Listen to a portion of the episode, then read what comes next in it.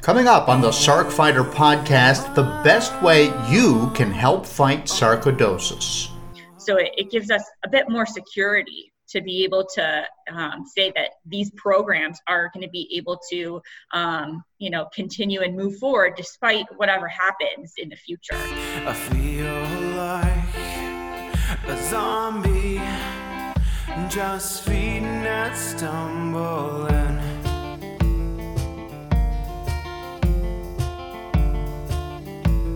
The many ways you can help researchers help you. This is the Sarc Fighter Podcast, living with sarcoidosis and other rare diseases. Here's your host, John Carlin.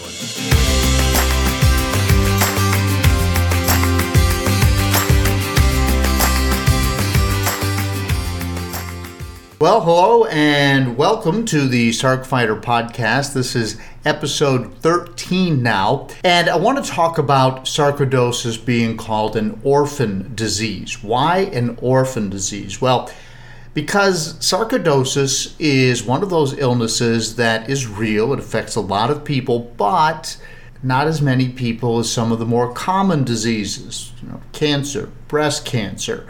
They've got the Cancer Society. They've got Coleman for the Cure, and we need those things. We certainly need those things. Sarcoidosis only affects about 200,000 people in the United States. And yes, people who have these diseases, this disease, sarcoidosis, is referred to as a health orphan. I don't know if you've heard that term before, but start looking around the internet and you'll find it. And it basically applies to people like us, people who have an illness that is widely studied, but not nearly as widely as the more common diseases that are out there. So sarcoidosis is kind of a tweener, and it needs research, it needs help. We need we need pharmaceutical companies to come up with new options for us, but it's difficult. And if you're listening to the Sarc Fighter podcast, you are, so then, like me, a health orphan.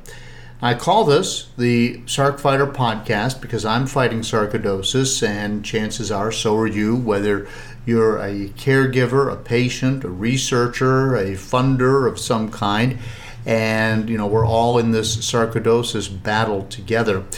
And today I'll be talking with a woman who has the job of coordinating all of the fundraising for the Foundation for Sarcoidosis Research. Angela Freelander is tasked with finding ways to get grants, to encourage you to do fundraisers. She works directly with pharmaceutical companies to find ways, by hook or by crook, to get money in the FSR coffers, really so we can all have better outcomes when we go to the doctor. And if you are listening to this, maybe you're new to sarcoidosis, and hopefully you'll be among that maybe 50% of people, and it just goes away on their own. But if you're like me and a lot of the people that I've talked to, that I've interviewed, you are tired of these drugs that have become common in our day-to-day lives: methotrexate, prednisone, cytoxin, Remicade. And there are a lot of drugs out there. Some of them have serious side effects, prednisone for sure, and they don't cure sarc. They help us control it, but they don't cure it. And you'll want to listen in now if you're just tired of kind of going through that menu of drugs, or if, like some people, you've tried them all and nothing is really working. There's a lot that you can do that you might not know about, and some of the options really won't require much effort on your behalf. It's something that you could consider right now, today. And so we'll be getting into that with my interview with Angela, and that's coming up shortly. Now, I mentioned back in episode 12 that I'm not feeling the greatest. I'm not feeling terrible, but I've been having some issues. And basically, if you're not familiar with my story, I have sarcoidosis on my spinal cord, the cord itself right in the back of my neck, diagnosed in 2016, and it causes a lot of numbness in my lower extremities, say from my chest all the way down to my feet, lots of tingling, serious loss of sensation to touch, It's affected my motor abilities and some other things, but I'm still up and around. I'm still working, that sort of thing. But in 2018, I had a pretty serious flare-up and was in the hospital for a few days. And I started feeling the same sort of sensations in my back that I did then.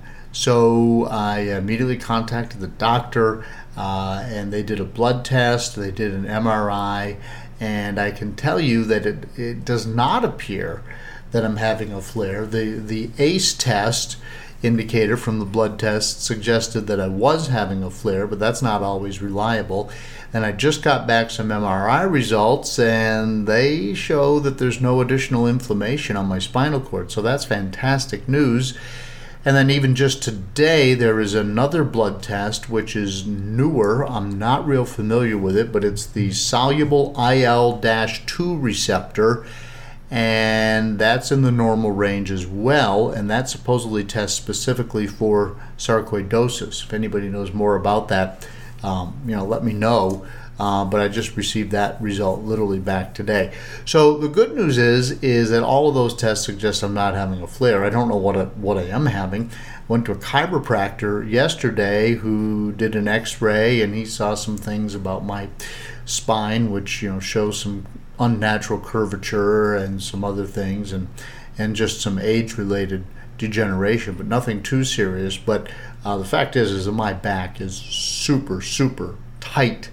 And I don't know how to describe it other than that. And the last time that I felt this was because of a flare. But right now, I'm not having a flare. I am going to travel to Cleveland probably next week to the Cleveland Clinic and meet with a neurologist there, Dr. Moss, who's wonderful.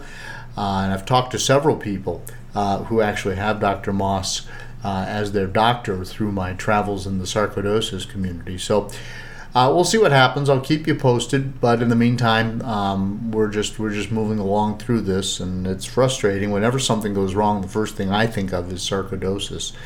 And then right now, here and now, I can tell you that it feels like the last time I had a major flare-up, and when I did, it was bad and resulted in lots and lots of prednisone during calendar year 2019 and some chemotherapy drugs and some other stuff, and made my life miserable. So I'm really glad that it's not headed in that direction. In the meantime, I'm trying to figure out what it is. All right, enough about me. I'm sorry. Mark Steyer and his song Zombie with his band, the White Hot Lizards out of Alberta, Canada, was the host of our previous podcast. And Mark has a great interview and a great sarcoidosis story himself. I say great. It is a significant sarcoidosis story. He's got it in his heart. He now is a pacemaker, and he's a young man, but a wonderful musician. And he shared his story with us about how the various things he had to go through to be diagnosed, and now the terrible scarring in his heart. But he's mostly got it under control. It feels like. But his song "Zombie" really tells the story of his battle with sarcoidosis, but the way it's written, it really refers to just about any battle with any disease. But if you have sarc and you know that it's incurable, and you've gone through the various phases and stages where you're looking at your life's potential, maybe not reaching what you thought you could. It's all kind of spelled out poetically in that song. It's a very easy song to listen to, and the proceeds from that song will be going to FSR. So I encourage you to go back and listen to episode 12 if you haven't. Mark has set up a KISS account, Kick In to Stop Sarcoidosis, and maybe you want to make a donation in his honor. But anyway, and his story is fascinating to listen to. He was a hockey player and had a lot going on in his life, still does. But anyway, he got a pretty serious hijacking of his life by sarc. So go back and listen to episode 12. Of course, if you're new to this podcast, I just see it as a place where we can all gather So many people, when I first told my Sarc story on television, as a television news anchor in Roanoke, Virginia, people started contacting me from all over the country once they found it on the internet, saying, wow, I never knew anybody else who had sarcoidosis. And it's just, it's so good to hear somebody else's story, to hear that somebody else is going through what I'm going through, because it makes me feel like I'm not as abnormal as I thought it was. This is common for people with sarcoidosis. So that's why I decided to start the Sarc Fighter podcast. And I've become an advocate now for the Foundation for Sarcoidosis Research. And this is my way of helping spread the message. And I do try to release a new podcast, and I've been able to do it every other Monday. And so if you're listening to this one and you're looking forward to the next episode, it'll be coming out 2 weeks from Monday. And Monday will be, today is Monday the 20th, and you can look for the next one coming out on August 3rd. Okay, just quickly, I want to talk about diet for just a minute, because I have been I've been looking at starting basically an alternative lifestyle to what I've been living to reduce the inflammation caused by sarcoidosis, or just inflammation in my body, which seems to make sarcoidosis worse. I'm not going to go into a full-fledged diet episode here, because I'm going to eventually dedicate an entire episode to it. I will tell you that I found a really good blog post by a writer named Athena Merritt, who is a Sarc fighter. I don't know Athena. I just read her post, and I'm going to, she's become a vegetarian, and she writes about that, including the temptations that she overcame on the 4th of July when everybody is grilling out. Very interesting. I've been looking at these anti-inflammatory foods, which includes avoiding sugar and processed white flour and pretty much everything that's in all the food that we Americans eat, but I've been moving in that direction. Hasn't been easy. I haven't been perfect. One of the things you're supposed to stay away from is red meats. In the meantime, for Father's Day, my family gave me a big green egg cooker. If you haven't seen these things, they're amazing. They're expensive. The whole family chipped in to buy this thing. And so my wife and I have been doing some serious grilling, long, slow cooking, pork butts, baby back ribs, that type of stuff. Not exactly perfect, not a long way from vegetarian, a long way from avoiding fatty foods. On the other hand, I really love it. So I've got to figure out where I'm going to go with this. I do want to say thank you to Andrea Wilson, who has sent me a great deal of information after the interview that I did with her. Andrea and her husband, Redding, are the founders of the Foundation for Sarcoidosis Research, and they appeared in a previous episode, episode 11. And so I want to thank Andrea, because she has gone to this type of diet and found a great deal of relief from it, and sent me a whole lot of information. I've been reading up on it and considering it and trying to implement what I can, where I can, but I haven't dedicated myself to it yet. I don't know if you have, but I think this is all advice that I probably should be taking, that maybe you should be taking, or maybe you're already taking, I don't know. But these inflammatory foods versus anti-inflammatory foods, sounds like a direction to go. Also, I just want to mention quickly, there's a new study out that shows bad news for sarcoidosis in the lungs for the severe cases of that, called sarcoidosis-related pulmonary hypertension. That's commonly referred to as SAPH. And this new study shows that people who have SAPH and have reduced physical fitness actually live significantly shorter times without requiring a lung transplant. And there's a new study just out about that. I'll put a link to that in the show notes. But I also want to let you know that I've got a bonus episode featuring 4 of the world's leading researchers on SAPH, and they presented their findings in Madrid, Spain. and you can tune in and listen to that episode as well. It's not a numbered episode. I just called it a bonus episode. I'll put a link to that in the show notes, or you can just go to my Podbean website and scroll down and find that, or Google it. It should be pretty easy to find if you look for the Sarc Fighter podcast on Google and then look for SAPH. But anyway, I'll make it easy for you in the show notes. All right, so that's the news that I have this week, and coming up now will be my interview with Angela Freelander. The Foundation for Sarcoidosis Research is the nation's leading nonprofit organization dedicated to finding a cure for this disease and to improving care for sarcoidosis patients worldwide. Since its establishment in 2000, FSR has fostered over $5 million in sarcoidosis-specific research efforts and has provided disease education and support for thousands of individuals navigating life with sarcoidosis.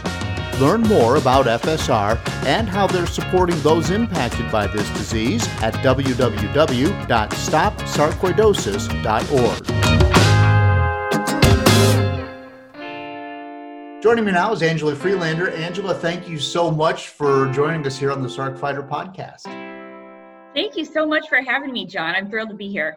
Yeah, and your job is to raise money for the Foundation for Sarcoidosis Research. Now, I've lost track of your actual title. Why don't you share your title and sort of your job mission with our listeners?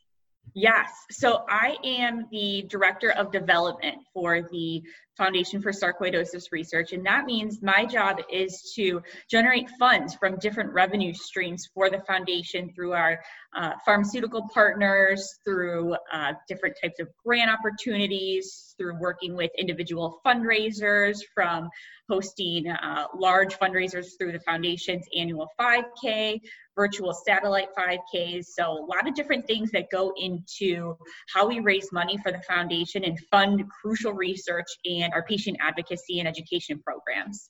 Yeah. And without you, none of the rest of this happens, does it? That's true. Yeah. But it's easy. What's cool is that because these programs are research program and our patient advocacy programs are so successful and it makes my job a lot easier. So we have a really cool thing that we're doing. So well, that's good. And what I hope maybe we can accomplish with the interview here today is to promote even more engagement and momentum and enthusiasm for the fundraising side of this. And I know it's been hard because of the COVID pandemic. April is Sarcoidosis Awareness Month, and that's typically a time when a lot of people who have sarcoidosis or are helping to fight the cause in one way or another do walks and they do runs and they do all these different things. And of course, everything got canceled this year. Did you take a pretty big hit in terms of the money that we did not raise as the foundation? You know, to be perfectly honest and frank, we did. You know, we took a big hit because Sarcoidosis Awareness Month, we have multiple events, like you said, that take place. And a lot of different people have online fundraisers or different in-person fundraisers, spaghetti dinners, bingo, all types of different events. And because of the coronavirus pandemic, we weren't able to do any of those in-person events. And it took a big hit. So we're working to try to overcome that. And, luckily we're in a place where we, can still continue our mission. But that's not to say that, we shouldn't prepare and be proactive for if this happens again, because we still want to be able to fund our mission, fund research, and fund programs for patients. Let's kind of go through the laundry list here of ways that people can financially assist the foundation. Or we can just call that, make a donation. But it's more than just, writing a check once. And there's any number of ways that they can do that. But let's say that somebody is listening right now and they hear, wow, the foundation took a hit because of sarcoidosis or because of COVID. And so they want to make a one-time gift.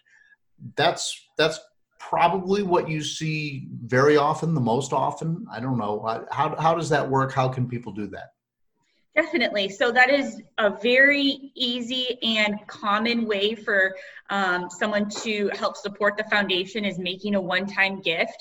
And they can do it through various ways, John. There's we have an online donation portal through our website, www.stopsarcoidosis.org, where people can go and make an online donation via credit card.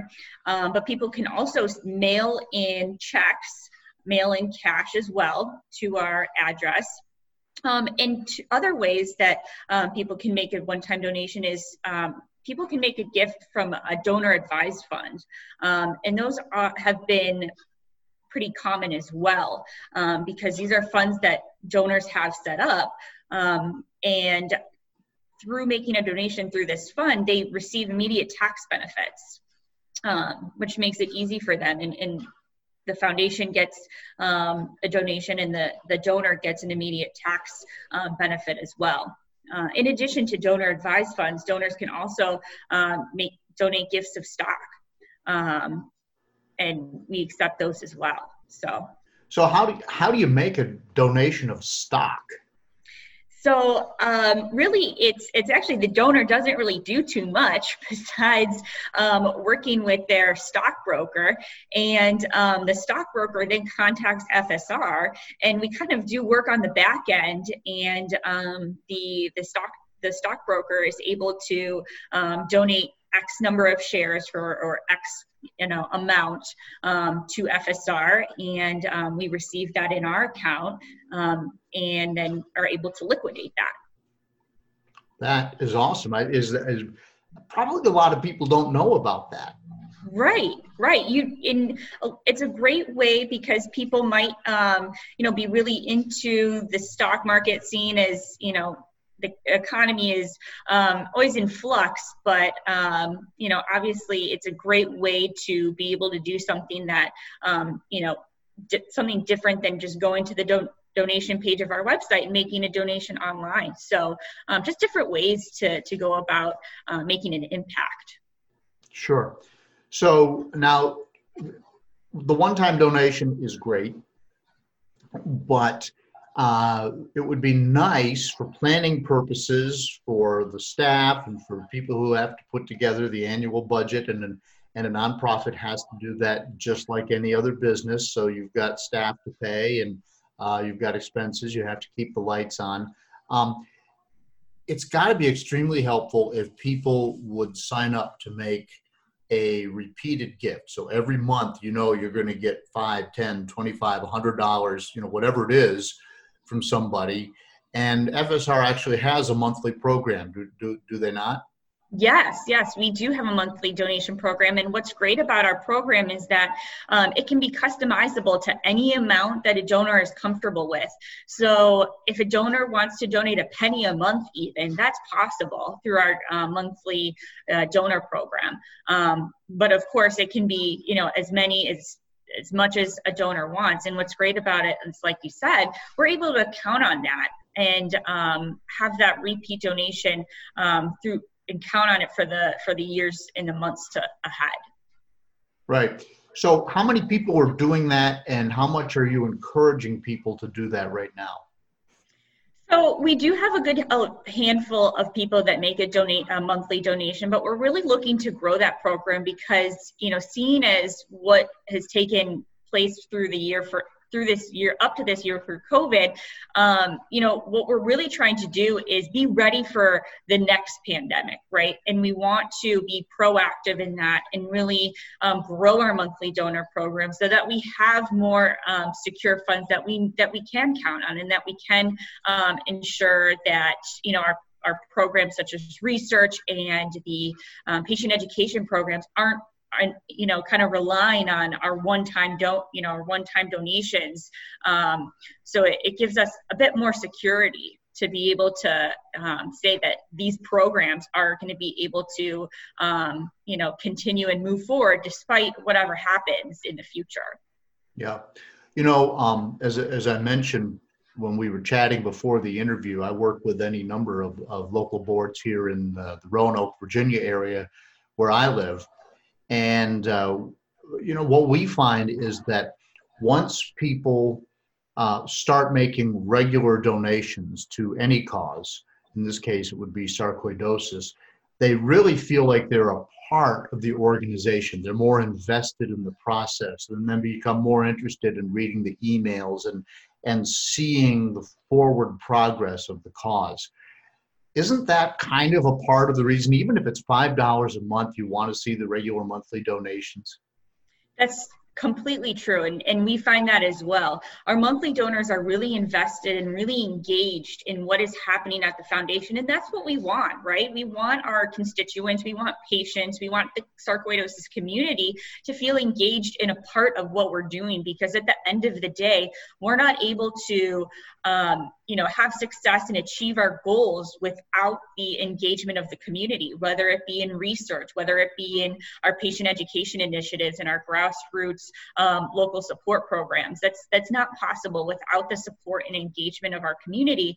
And the monthly donors are some of the most engaged constituents that we have, and that we want to see that grow. So that's absolutely right. Yeah, and there's, you know, there's so much going on with sarcoidosis because we still just don't know what causes it. We don't have a cure. I'm sitting here. I've got this flare going on my spinal cord right now, and you know, I mean, I'm up and around. You know, I'm functioning. I'm going to work, but the doctors are scratching their heads and just kind of, I don't know. I mean, and I've got some of the best doctors in the country at the Cleveland Clinic working with me, but nobody really knows. And without these kind of monthly donations, we're never going to know. Right. It's really important. Right. It's so important because without the funding, as you mentioned, we're really not able to do anything. We're able to, you know, unfortunately, we've seen because of COVID, a lot of nonprofits and really amazing charities have had to close their doors. And, you know, thanks to our amazing donor support base, we've been able to continue helping patients like you, John, and helping patients across the world improve their quality of life through you know, advancing research and making sure that, you know, our agenda is able to advance and move forward. Because without that, you know, there's more patients like you and you know, there's not going to be answers. So we need to do this, and we need to ensure that we're able to continue and push forward through research to one day, obviously, find a cure. Yeah, for sure. Or at least find a way to control this thing without the terrible side effects that we get from, you know, prednisone in particular. And just about anybody listening to this knows the prednisone story all too well, unfortunately. Right. So then there's other things, you know, we can't do the walks right now, but there is some virtual fundraising that's happening with a lot of different organizations, and we cover those locally on the news all the time. What are some of your suggestions for people who want to do virtual fundraising? Yeah, so we have a lot of really great virtual fundraising options depending on what someone is interested in. So for example, a great way to have host a virtual fundraiser during this time is to have commemorative gifts donated to FSR. So in lieu of birthday gifts, graduations taking place, anniversary gifts, consider asking friends and family to donate to FSR in your honor. So, you know, with everything happening, you might not want a birthday gift or an anniversary or graduation gift, and someone might be able to donate to a charity at a higher level than you might realize, because of the different impact that it has on a donor as well. So a lot of people could be really surprised at how much, you know, their birthday can raise for the charity that they are passionate about, in this case, sarcoidosis. Yep. A lot of people, you see that on Facebook, people saying, I don't want a gift, make a donation. But I think and that's a is it easy? Is there a drop-down menu that so let's say I want to choose the Foundation for Sarcoidosis Research, and I'm on my Facebook page and I want to do that. Does our organization just pop up? Yeah, so if you search Foundation for Sarcoidosis Research, you're able to connect your birthday fundraiser, for example, to our foundation. And what's really cool about that is every month we get checks from Facebook's payment processor for thousands of dollars. Really? From these Facebook fundraisers. And that is a huge source of revenue for us each year, our online Facebook and fundraising opportunities. It's great way for people to also share the message with different people on social media and online. We hear so much about the fraud that's out there, and it's really good to hear somebody on the receiving end of those Facebook posts that actually gets the money. So it actually works. It actually goes where it's supposed to. Totally. Last year, John, we received nearly $100,000 from those, Facebook and online fundraisers alone. $100,000. Yeah. I thought you were going to say 5,000. No, it's great. It's a great way for people to make an impact. And what's cool about the social media is people know it spreads like wildfire. So if someone shares it on their page and then asks their friends to share it, you have, exponential opportunities of getting your message across and raising money for your cause that's important to you. Yeah. How about memorial gifts? I mean, if somebody passes, we see that a lot in the newspaper and in the obituary that somebody wanted donations in lieu of flowers to go to XYZ cause. I have yet to see that in a local paper where somebody said the Foundation for Sarcoidosis Research, but that's a great way for people because flowers are expensive. I'm sure that money could be put to good use to fight sarcoidosis. Absolutely. And what's really great, John, is that we actually have an online forum where people can create their own memorial page, essentially, to really honor the loved ones that they lost by including photos of their loved ones, by including a personalized story about their sarcoidosis journey or about their life in general. And they're able to then share that link to friends and family and ask them, instead of flowers, consider donating. And really, that's a great way to have their spirit live on and, have a lasting impact on the foundation even after they've passed. So a lot of people do that for us, which we are so appreciative, especially, for people to keep us in mind during that difficult time. But it really helps, the community remember the lives that were lost too soon from this disease. Yep. So, I want to mention Mark Steyer. Mark is a musician in Alberta, Canada, and I interviewed him for episode 12. And we also played the song that he has written along with his band called the White Hot Lizards, called Zombie. And that song just so encapsulates the fight that people with sarcoidosis feel. And in fact, a friend of mine who was recovering from bladder cancer listened to it and he said, well, this is my story too. Yeah. So I would encourage everybody to listen to that song. Go ahead and find it on episode 12. But he's also donating the proceeds from that song to FSR. And I have no idea what kind of money that represents for FSR. Or you could even do it in honor of him. Isn't that a cool thing that Mark did? That is awesome. And I listened to this song before we chatted, John, and it's absolutely beautiful. And what's really cool about it is that Mark is able to take something that he's really passionate about and loves doing, using his creativity to help inspire others. And then while raising money for FSR, I think that's such a cool thing and really goes to show that our community is really really just amazing and trying to do new things and, you know, connect with other patients and share their story, you know, because, you know, all too often we talk to patients who still say, I've never met another patient, you know, yes. And I can't, you know, talking to my friends and family, they don't understand because I look healthy, but being able to, as Mark did, share his story and be able to, that resonates with other patients who might not have another patient that they can call.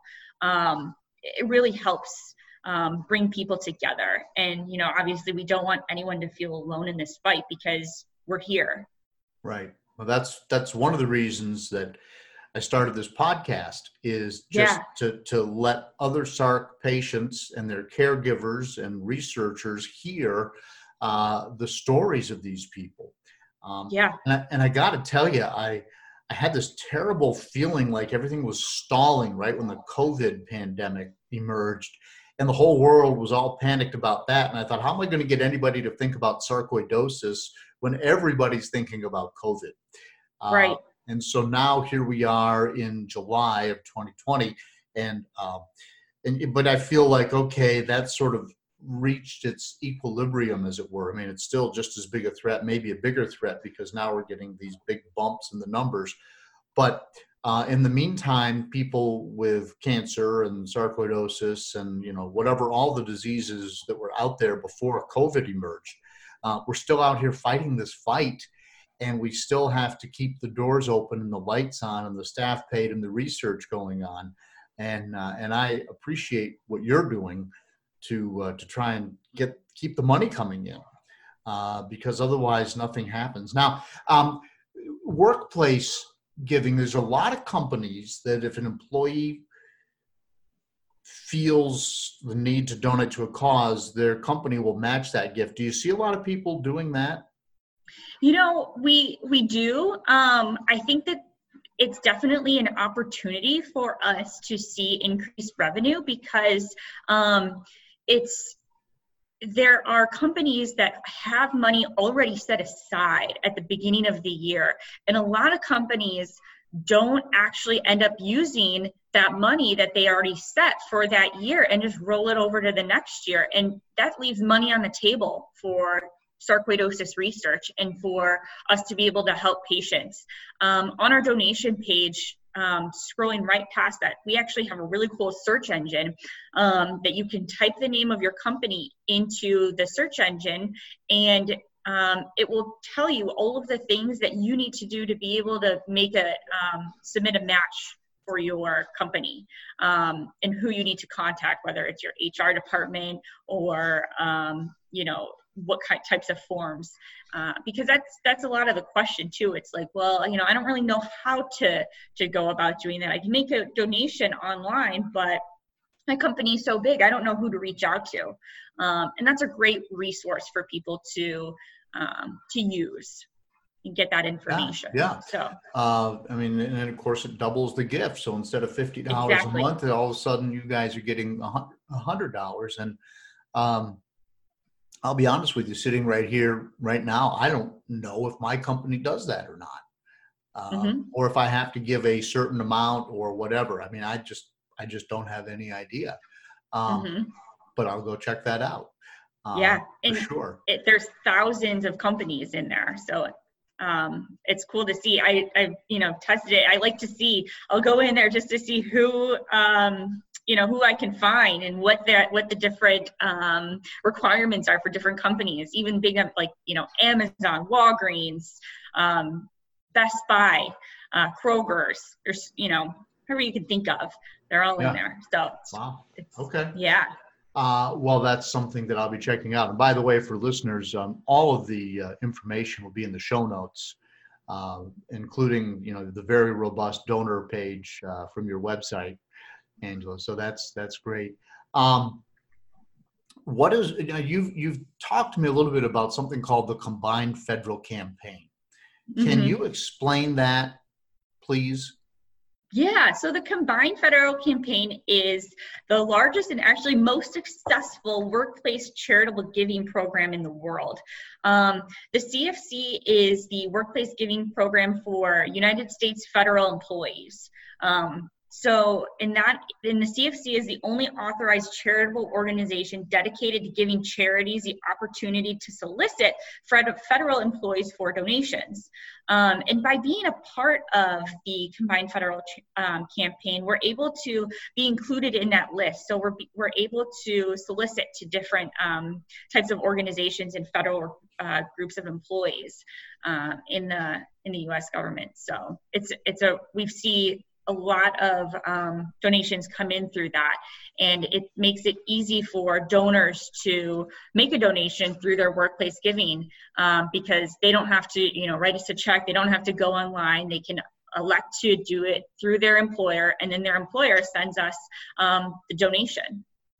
Honestly, I'm just not familiar with that, and I'm surprised because of my work with our local nonprofits. So does FSR receive a lot of money from that? Yes, we receive a lot of money from all over the country. Thousands of dollars we raise through the CFC campaign. And it takes place every fall. So this year it starts September 1st and goes until January 15th. So during that time period, donors can make donations through their employers and the government, and then the donations are then paid out to FSR the next calendar year. So it'd be 2021 that we receive donations for that campaign. Right. So if you're a federal employee and you're listening right now, is it just as easy as checking the box, or what do you have to do? Yeah. So, I will provide in the notes, John, our CFC number, but it's as easy as referencing FSR CFC number, and using that number, donors are able to find and elect FSR as their charitable organization to donate to, which is amazing. Yeah. Super easy for donors, very streamlined. So. Wow, that's great. Now, Amazon Smile is one of those things that's out there, and orgs are starting to really capitalize on this. But when you shop through Amazon, there is a simple way that FSR can receive money every time you buy something. And it's really easy, but people don't know about it. So tell everybody how that works. Yeah, so it's super easy. It's literally 3 steps. So when you sign into Amazon on your desktop or even your mobile phone, you can go to your account from the navigation page and select the option to change your charity, or from your mobile browser, it's at the bottom of the page. But if you search for the Foundation for Sarcoidosis Research as a charitable organization, then you can select FSR, and what it does is Amazon, a portion of the proceeds from that purchase, it's the same price as if you were to purchase it through the regular Amazon page, but a portion of the proceeds is donated to FSR. And, because everyone is doing a lot more online shopping, I know I am, given the current times, it really adds up, and is able to, support FSR in, making your everyday purchases through Amazon. So, all right. And I have to admit that because my wife works for the local SPCA, a lot of my Amazon purchases are done with Amazon Smile, but the money goes to the SPCA. But don't worry, everybody. Yeah. I'm also fundraising for the Foundation for Sarcoidosis Research. Yes. But, so if I want to, let's say I'm listening right now and I want to do this Amazon Smile thing, and I need to order a new dog bowl or a part for my car or whatever it is I'm buying on Amazon, salt and pepper anymore, it doesn't matter. Right. Tell everybody how that works. Like, what do I have to do first to make sure that money goes to FSR? So what you have to do first is you have to sign into your personal Amazon account. You have to have an Amazon account, and from your desktop, you go to the navigation page and you select Change Your Charity through Amazon Smile, and you search for FSR, and then you're able to select FSR as the charity that receives the funds and start shopping. That's it. That's simple. Yeah. And then you get a cut. Exactly. Exactly. So then FSR receives a check from all of the donations that add up from these little purchases. Again, salt and pepper, your dog bowl, and it results in hundreds of dollars to FSR, which is amazing. Yeah, that's great. All right, and now I kind of want to talk to you about planned giving. And mm-hmm. planned giving is a term that I've heard a lot in my career with my local organizations, and especially when I was the director of public relations at Ferrum College here in the area. I learned, in fact, we had a whole division from the college dedicated just to planned giving. Mm-hmm. So planned giving, for listeners who don't know what that is leaving FSR money in you, essentially in your will or stock mm-hmm. or somehow. Just saying that at some point when I pass, if I've mm-hmm. accumulated some sort of an estate, I want a portion of that estate to go to the Foundation for Sarcoidosis Research. So, Angela, how would someone begin to approach that? That's a great question, John. And really, the first piece of it is taking a look at or thinking about your will and really looking at having that thought out updated will is really the best way to start. And in addition to that, we do have a whole online planned giving portion of our website that tells donors everything they need to know about what planned giving is, what options are available to them, whether it be property, estate, stock, annuities. Those are all the different and even more. There are more ways to donate through your will. And what it does is it really maximizes the impact that you have on your cause of choice, while making sure that everything is in place for your family, for your loved ones after you pass. So it's a twofold, and it really is a great way to ensure that, the foundation is able to continue, working towards research and working towards, better treatments and a cure, even after, the passing of loved ones and after your own passing. So. Right. And it doesn't need to be a surprise for the right. foundation. All of a sudden, one day you get a check for right. tens of thousands of dollars. For planning purposes, it's so much easier if someone works with you and lets you know that I've made this commitment that when I pass, mm-hmm. and they could be 40 years old, they could be 60 years old, it doesn't matter. But right. but what I found in working in higher education is that colleges can then say, okay, and colleges and churches are the best at planned giving. Churches and, right. and then higher education, if I remember the study that I read. That's beside the point, but if you're a major university, if you know that over the next 20 years, according to statistical tables, that you've got $20 million donated, then that money is coming in. Exactly. From a wide variety of sources. And if somebody lives longer than 20 years, God bless them, that's great. But that money is coming eventually. And so exactly. you can build a building or you can commit to funding a project because you just know that it's in the pipeline, so to speak. Right. And, right. and banks exactly. will take that to the bank. If you yep. need to borrow money or whatever for whatever project it is. And I don't want to get all involved in finance, but the bottom line is that an organization is much more secure if they know that X number of people have put them in their will and that this mm-hmm. money is coming eventually. Isn't that true? Mm-hmm. Absolutely. And for research, that's critical because a lot of times in research and in really just research in general and what we're looking through to achieve with this disease and what we need to achieve is that research takes a really long time.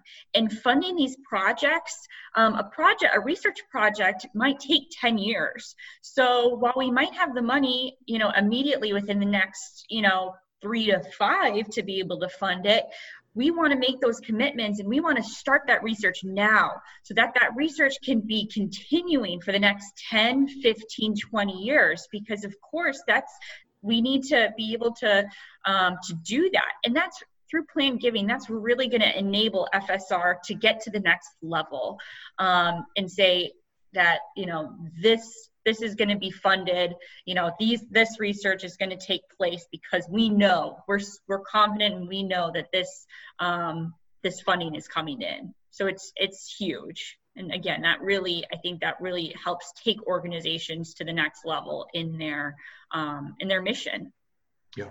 And like you said, with higher education and churches, they're able to build large buildings or, have a large symposium or, something take place using that fund. But for us, with the research really being at the heart of what our mission is to be able to improve the life for patients, that's critical. And again, research takes a really long time. So we want to be able to say, yes, we're committed to funding this for the next 20 years. Right. And I think this is a good time to talk about why give to sarcoidosis as opposed to so many other worthy causes, even medical causes. But if people are listening to this podcast, they're a sarc fighter in some way. They've got the disease, their loved one has the disease, or maybe they're in the research sector and they're just trying to keep up with everything that's going on. But what is difficult with sarcoidosis is that, like you said, many patients say they've never known anybody else who had the disease. Right. And yet it is a terrible disease in that there's no known cause, there's no known cure. The outcomes are often awful. And it's hard to rise to the top of people's giving list. Are we not referred to as an orphan organization sometimes? And so we're not the only ones. There's a lot of autoimmune diseases out there, but there's just not a lot of sarcoidosis patients. So your job has to be very difficult to make people say, when I give, I want to give to sarcoidosis. Yes, that's absolutely right. Because, the biggest thing that, the easiest top of mind thing I can say is, cancer. There's so many different types of cancer organizations and so many different people are affected by cancer. So why not I have my donation go to cancer, because so many more people, millions of people have cancer and millions of people lose loved ones to cancer every year. While, being a rare disease, sarcoidosis affects roughly 200,000 Americans. But that's the reason why people need to fund FSR and sarcoidosis, because we don't have all of that funding coming from the government and from millions of people. If a million people donated $1 to a cancer organization, that would be $1 million. We have, again, a fraction of that with patients that are affected by sarcoidosis, many of them even, living their lives without knowing about sarcoidosis until they pass from sarcoidosis. So they could have been potentially someone who contributed had they known they had it. So that's another challenge as well. A lot of people who pass don't even know they have it. So it's a challenge because it's underdiagnosed, it's misdiagnosed, it's people living with it who don't know they have it. And again, finding, being able to make the case and say that, look, this is important. We want patients with sarcoidosis to have treatment options, right? There's only 2 FDA-approved treatments for sarcoidosis. Both are steroids. So, sarcoidosis patients don't have, the hundreds and dozens of, treatment options that cancer patients have, or the opportunities to participate in clinical trials like cancer patients have. And that's why we need funding. And that's why supporting FSR and sarcoidosis research is important. So, yeah, well, I couldn't agree more. And every time doctors have wanted to give me, for instance, I'm currently taking Humira and Imuran in addition to that. But every time a doctor wants to prescribe something for me, it's a fight with the insurance company because it's not a quote unquote approved treatment, even though for the most part, you know, when I was taking Remicade, it works. And yet but yet it's expensive and it's not approved for sarcoidosis. And so the doctors have to fight, and it's back and forth, and it's letter after letter, and then eventually it gets approved. And then, but in the meantime, the patient is sitting there, and I'm living proof of that, you know, for 2 months, taking either prednisone, which works, but you can't take it forever, and it ruins your life. In the meantime, you're thinking, when is this going to be approved? When is this going to be approved? And we need more things to be approved, more remedies, as it were. And we need new drugs to be found that are sarcoidosis specific. I'm sorry, I'm meandering. I'm on my soapbox here, but. It's one that a lot of patients can relate to, John, I'm sure. Yeah. So when people give to the foundation, how is that money distributed? If you give $1 or $100, what goes where? You know, that's a great question. And really 70 to 80% goes to research. We have a very low overhead cost, John, because there's 8 staff members. There's 8 full-time staff members. We don't have a team of 50 people. You know, we have a small office outside of the downtown area of Chicago.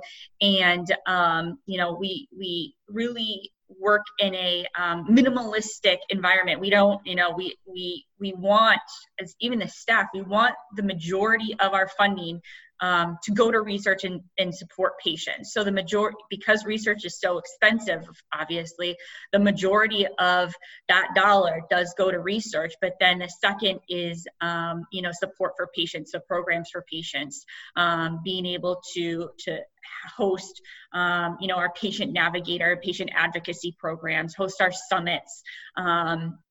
So those things would be the next area of support that your donation would go to. Right. And, you know, any organization, and again, I've been involved with so many local boards at the executive level on some of them. I mean, salaries always, you know, you got to pay the staff, but without the staff, nothing happens. And then you've got to recruit people to help you carry the message. And you've got to get your message out. You can't sit there and say, well, we can't spend anything on marketing because then nobody would know what you're doing. And then the money doesn't come in. And so all of that is important. Those are all things that have to be done. And you can't attract a pharmaceutical company if they're not aware of what the Foundation for Sarcoidosis Research is. Right. And then a big part of what we do is, or you do, and, you know, I guess we're all doing together, is patient outreach. Exactly. Right. So you're trying to help people like me and other folks that I've met through this podcast and through this process and online. How does the patient outreach work and help? Yeah, you know, it's really, patient outreach is critical to advancing research, right? Because without patients and without patient outreach, patients wouldn't be included in trials, and clinical trials would fail, quite frankly, without the patients being recruited in them. So patient outreach is really critical to be able to advance research, and also, you know, help support patients and make it so that patients don't do know people outside of themselves that are living with this disease, and able to educate people and access and reach people that the foundation isn't able to reach. We recognize that we're not able to connect with every single sarcoidosis patient out there. However, with the support of our community, we know that we can get a lot farther with that. So really patient outreach is huge in our mission, and through channels like social media, Facebook, Instagram, Twitter, LinkedIn, we're able to get our message and spread it to as many channels as possible. Because again, at the end of the day, we're not able to fulfill our mission and support patients without the patient population being there and supporting FSR. Yeah. Well, I tell you, I appreciate what you do. And, I've talked to any number of people now on the staff through the podcast, and including Andrea and Redding, the founders. And now this organization is 20 years old. And I can personally attest that it is extremely well run, and it's a lean operation. There's not a lot of excesses. There's not a lot of wild parties unless for some reason that party's a fundraiser. Because I believe Andrea Redding talked about having some kind of a fundraiser with a monkey and a camel at it. Yeah, But whatever it takes to get people to get out their checkbooks at the end of the night is important. Right. So. I really do appreciate what you guys are doing, and we need to remember that sarcoidosis is still there. COVID will come, and I like to say it will come and go. Who knows when it's going to go? But sarcoidosis is here, and the 200,000 of us in the United States. And although I've been looking at my data, we've got people listening to this podcast in Canada, and Australia, and Great Britain. And so, we're starting to get a worldwide audience here for the Sarc Fighter podcast. That's amazing. But everybody would benefit from the Foundation for Sarcoidosis Research, no matter where you live, right? Mm-hmm. Absolutely. Our research is international. Our patient base is international. We're working to connect with different groups from all over the world to ensure that the Foundation for Sarcoidosis Research reaches and helps support as many patients as possible. Absolutely. All right. Anything else, Angela, that you want to add about how to give or why to give? No, I think that, we're so appreciative of what you're doing, John, and being able to get our message out to patients. At the end of the day, what is important to FSR is advancing the mission, being able to fund crucial groundbreaking research that patients are so desperately, searching for answers, better treatments, a cure. And in addition to that, obviously providing them with reliable and up-to-date information about the disease, which is even more critical now than ever because of the COVID epidemic happening. A lot of patients have questions about how COVID and, being a sarcoidosis patient, how they might be able to live with this and move forward and live beyond this epidemic. So, and again, really, really funding is the critical element that excels and advances our mission and gets us to be able to do this, all the amazing things that we can do. So we really appreciate all of your help with that too, John. Oh, anything I can do. Angela Freelander, thank you so much for joining us on the Sarc Fighter podcast. Find a way. Trying to adapt your life, it's not the why, but the how that plagues my mind. A new perspective, appreciate what you've got. We're dead men walking, in an instant it could be gone. And I don't know, one will come. Look for silver linings, but still I find none. There was potential slipping.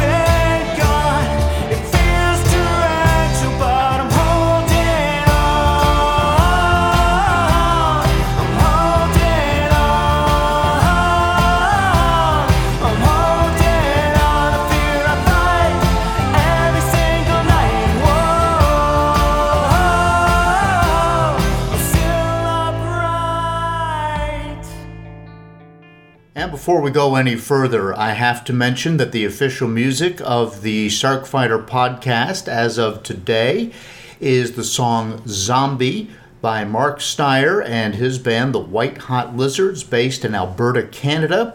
Mark was a Sarc fighter himself, and he told his story and the background to the song Zombie in episode 12. And if you check out episode 12, you can hear his compelling story and how sarcoidosis has turned him from an athlete into somewhat of, I don't want to say couch potato because he's still really active, but he's certainly not the hockey player that he once was and wants to be. And that's his Sarc story. But again, he has graciously allowed the Sarc Fighter podcast to use his song Zombie, and all the proceeds from the song will be donated to the Foundation for Sarcoidosis Research. And you can find more information about Mark and his story and the song in the show notes with this podcast. It is so important to help raise money for Sarc research. Fundraisers like walks and so forth, of course, with COVID are so hard to do right now, but virtual events are great.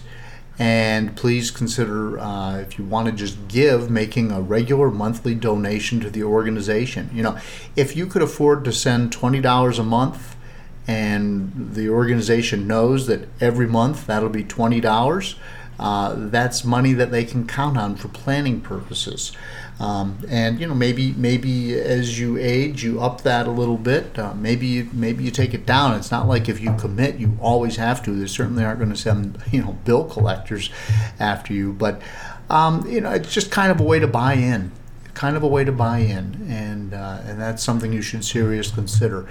And then, you know, this is hard to talk about, but I think that you should consider making a bequest to FSR if and when you pass. And it's hard to talk about, but it really comes under the category of planned giving. You heard Angela and I talk about it. I'm involved with many organizations here in the Roanoke area. My wife works for the SPCA, and bequests, you know, when you die, there's a fair amount of money in your estate, and you want to leave it to your loved ones, and you should understand that. But a bequest just means let's take a small portion of that estate and give it to FSR, and let them know that you plan to do that now for their planning purposes, because there are actuarial charts and tables that suggest, okay, if you have so many bequests headed in your direction, that, you know, according to the insurance industry, you know, X number of people will pass, and so the organizations can just kind of plan that that money's going to be there 10 years from now, 20 years from now, but it's going to come eventually. And that also helps. It helps so much, and those lump sums can go into the budget and can be used by an organization which is always fighting to, whether it's daily operational expenses or money they want to reinvest in research or whatever it is, you just got to keep the lights on, and that's a good way to do it. So it's, you know, it sounds morbid, but that is definitely something that you should consider. And there's a really robust fundraising page on the FSR website, and as Angela mentioned in the interview, we can make that available in the show notes. FSR is only 20 years old. We are an orphan organization working for an orphan disease, and those of us listening who have Sarc are health orphans, and so buy-in like that from those of us who are fighting it really makes a difference, and it speaks loudly to the community at large that people who have Sarc are willing to literally put their money where their mouth is. So that's my little pitch on Angela's behalf and on behalf of FSR, and as a patient, and something that I certainly appreciate when other people pitch in as well, and I pitched in a good amount last year, and I'll continue to do that. So I'm not going to get into my personal finances, but just know that I'm not asking you to do something that I haven't done myself. All right. That is all for this episode. Appreciate you listening. Until next time, keep fighting. Find a way to try and adapt your life. It's not the why, but the how that plagues my mind. A new perspective. Appreciate what you've got. We're dead men walking in an instant. It could be gone. and I don't